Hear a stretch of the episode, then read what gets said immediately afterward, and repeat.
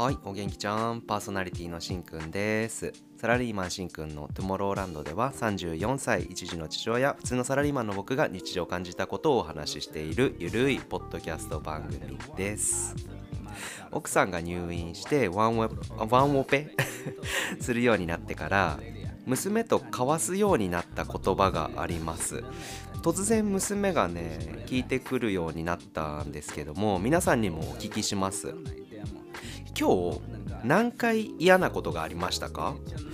この配信は朝なので朝聞いてる方は昨日何回嫌なことがありましたか？これを言われるようになってすごい考えるようになったんですけど皆さんはどう思いましたか？私僕は意外と少ないかなって思ったんですよね。何回やったかって言われると。僕の場合はせいぜい1日1回から3回が多いかなっていうふうに思うんですよね。もう毎日さ今日何回嫌なことあったって言われるから毎回数えてるんですけど、まあ、3回の日は結構ひどい日ですよね意外と。数にするとたった3回なんだなっていうふうに思うんですよね。まあこの嫌だった瞬間が3回でもこの後に引くような仕事だったりすることもあるんで、まあ、一概にこう3回だからどうのこうのっていうわけではないんですけど数にするとほんとそんな感じなんですよね。うん。なんかとんでもなくひどい日だったなっていうふうに思ってても意外と3回とかなのかなとか 思ったりすると考え方が変わるかなっていうふうに思うようになりました。そんなにこうひどい日じゃなかったんじゃないのかなとか思えれば、まあ、一番ベストなんですよね。で大体娘は11回とか言ってくるんですよ。でその中には僕が「それダメよ」とか言ったこととかも入っちゃってるんですごい多いんですけどもそれ以上にこの話っていうのを遮らずに聞いてみるとすごく大切なことを聞ける時があります。この前幼稚園でね娘が泣いてしまったそうなんですよ。そのことを話してくれたことがありました。もう前々からこう悩みがあるとパパだけに僕だけに話してくれるっていうやつなんでまあすごい嬉しいんですけどね。そういうやつで娘はこう幼稚園ではあんまり主張できずに結構遠慮がちな子なんですよ。まあそういう子いるじゃないですか。まさにそんな感じで。その日はこう何かとね思い通りに娘がいかなくって先生にくっついたり甘えてしまったそうなんですよね。でね1年前の年少の時はもうそれがもう毎日でもう毎日毎日先生の横にずっといるような子でした。だから運動会とかも本当に全部競技中とかもそうでうんその時はすごい悩みましたね。大丈夫なのかなとか何の競技もしなかったりしたからまあそれ今はねだいぶこう落ち着いてね年中さんになってからはあんまりなくなったんですけどもその日はもう特別嫌なことがあったみたいで先生にすごいくっついてたみたいなんですよね。そしたら他のあんまり知らない女の子に「そんなにくっついちゃダメなんだよ」って一言言われてしまったみたいなんですよ。そう言われてしまってから先生からは離れたみたいなんですけど言われてしまったことしかもあんまりこう知らない子に言われてしまったっていうことがすごい嫌で嫌で泣いてしまったらしいです。どんな感じに泣いちゃったのっていうふうに聞いたらその泣いてることをバレたくないみたいで顔をうつむかせてっていうかねこうバレないように泣いてたんですって。でまあその後は先生がね「どうしたの?」って言って助けてくれたみたいです。だから本当にすごい先生っていうのはすごいよな。感謝。本当に。娘別に大したなんかねうん。なんかそうなんだよな。そんなにくっついたらダメなんだよってすごく些細なことだけど娘はすごくこううんなんでしょうね。すごく受け止めるのに時間かかったんだろうなっていうふうに思いますね。うん。その話はね とにかくすごくちゃんと聞いてあげました。なんかじゃあこうすればいいんじゃない？とかなんか気軽に言えない感じがして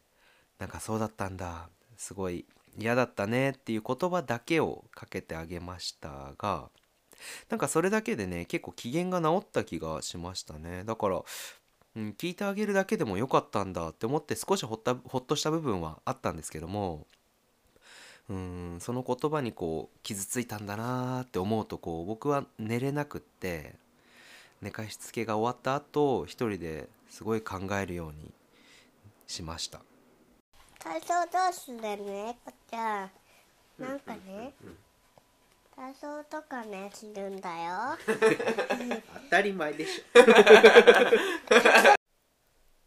ここからはこう僕の親としてのこう考え方っていうかそんな話になるんですけど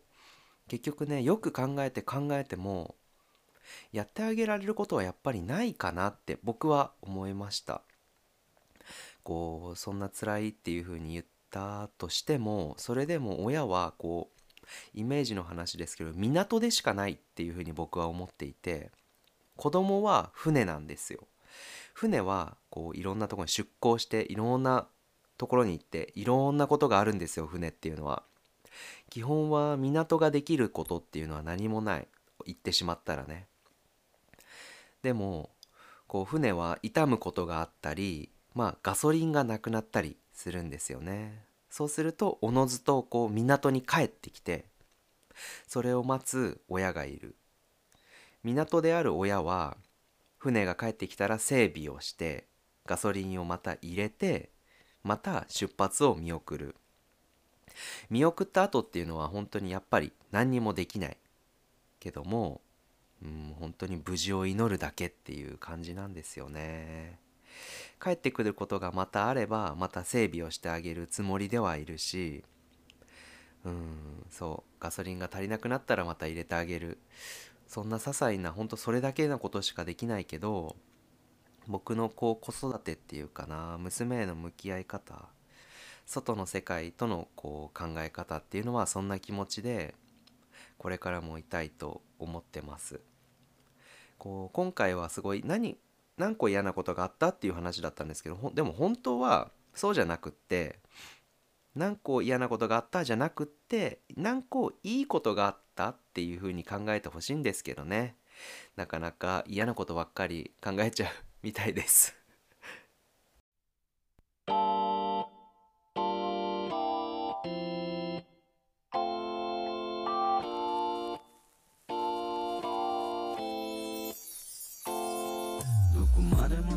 はいエンディングです。今日も最後までお聴きくださりありがとうございました。今回は娘との会話の中で、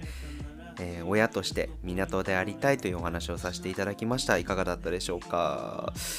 エンディングまで聞いてくださる方は本当に大切にしたいと思っているので少しだけ報告です。奥さんの姫ちゃんが1週間だけ一時帰宅させていただくことになりました。今日から今家にいます。いや本当に今日一日2人で泣き続けました。もちろん嬉し泣きという意味でね。姫ちゃんあの病院でうつ状態になってしまって本来は絶対にダメもう絶対退院なんてありえない状態なんですけれどももうお腹の子供の例えば何かあった場合はもう僕の責任うつ状態っていう風に聞いた時にすぐ病院に駆けつけてもうね泣きながらもう先生にお願いしちゃったんですよもう僕の方から。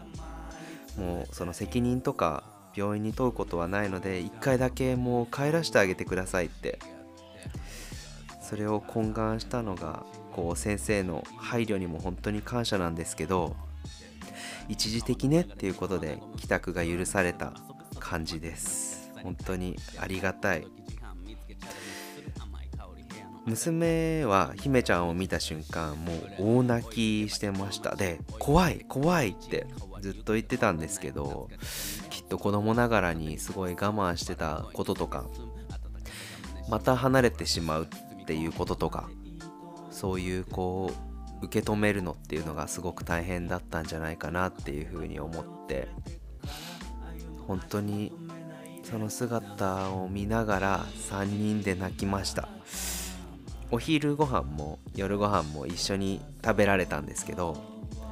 本当に一緒にご飯を食べられるっていうのだけだけで嬉しいしうん本当に一時的だけど良かったっていうふうに思います。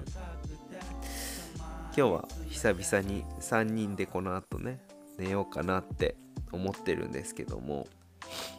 この時間を大切に今を過ごしたいと思います。じゃあ今回はこれで終わります。バイジー。